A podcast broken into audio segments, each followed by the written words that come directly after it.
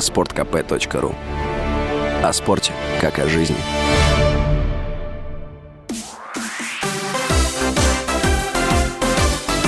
Новости спорта.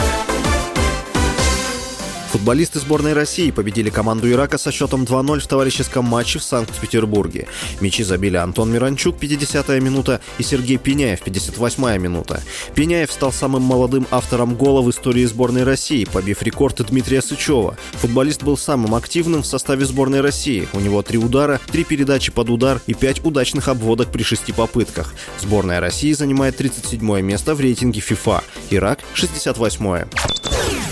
Главный тренер сборной России по футболу Валерий Карпин ответил на критику министра спорта Олега Матыцына. Напомню, что Карпин перед игрой с Ираком в очередной раз ответил журналистам на вопрос об отставке в случае поражения, заявив, что не держится за свой пост. Министр спорта Олег Матыцын раскритиковал тренера за такую позицию, назвав его лицом страны, каждое слово которого влияет на настрой болельщиков.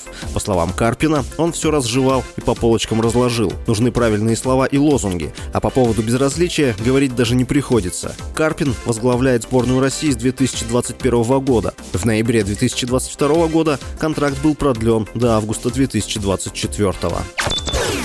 Сборная Португалии одержала победу в матче отборочного этапа к чемпионату Европы 2024 года против Люксембурга. Встреча завершилась со счетом 6-0. Дублем в составе победителей отметился Криштиану Роналду. Также голы забили Жуао Феликс, Бернарду Силва, Атавио и Рафаэль Лиау. Прошлом матче сборная Португалии разгромила Лихтенштейн со счетом 4-0. Роналду в той игре также забил два мяча. Кроме этого, форвард превзошел достижение футболиста из Кувейта Бадра Аль-Мутафы, который 196 раз выходил на поле в составе сборной. С вами был Василий Воронин. Больше спортивных новостей читайте на сайте sportkp.ru Новости спорта.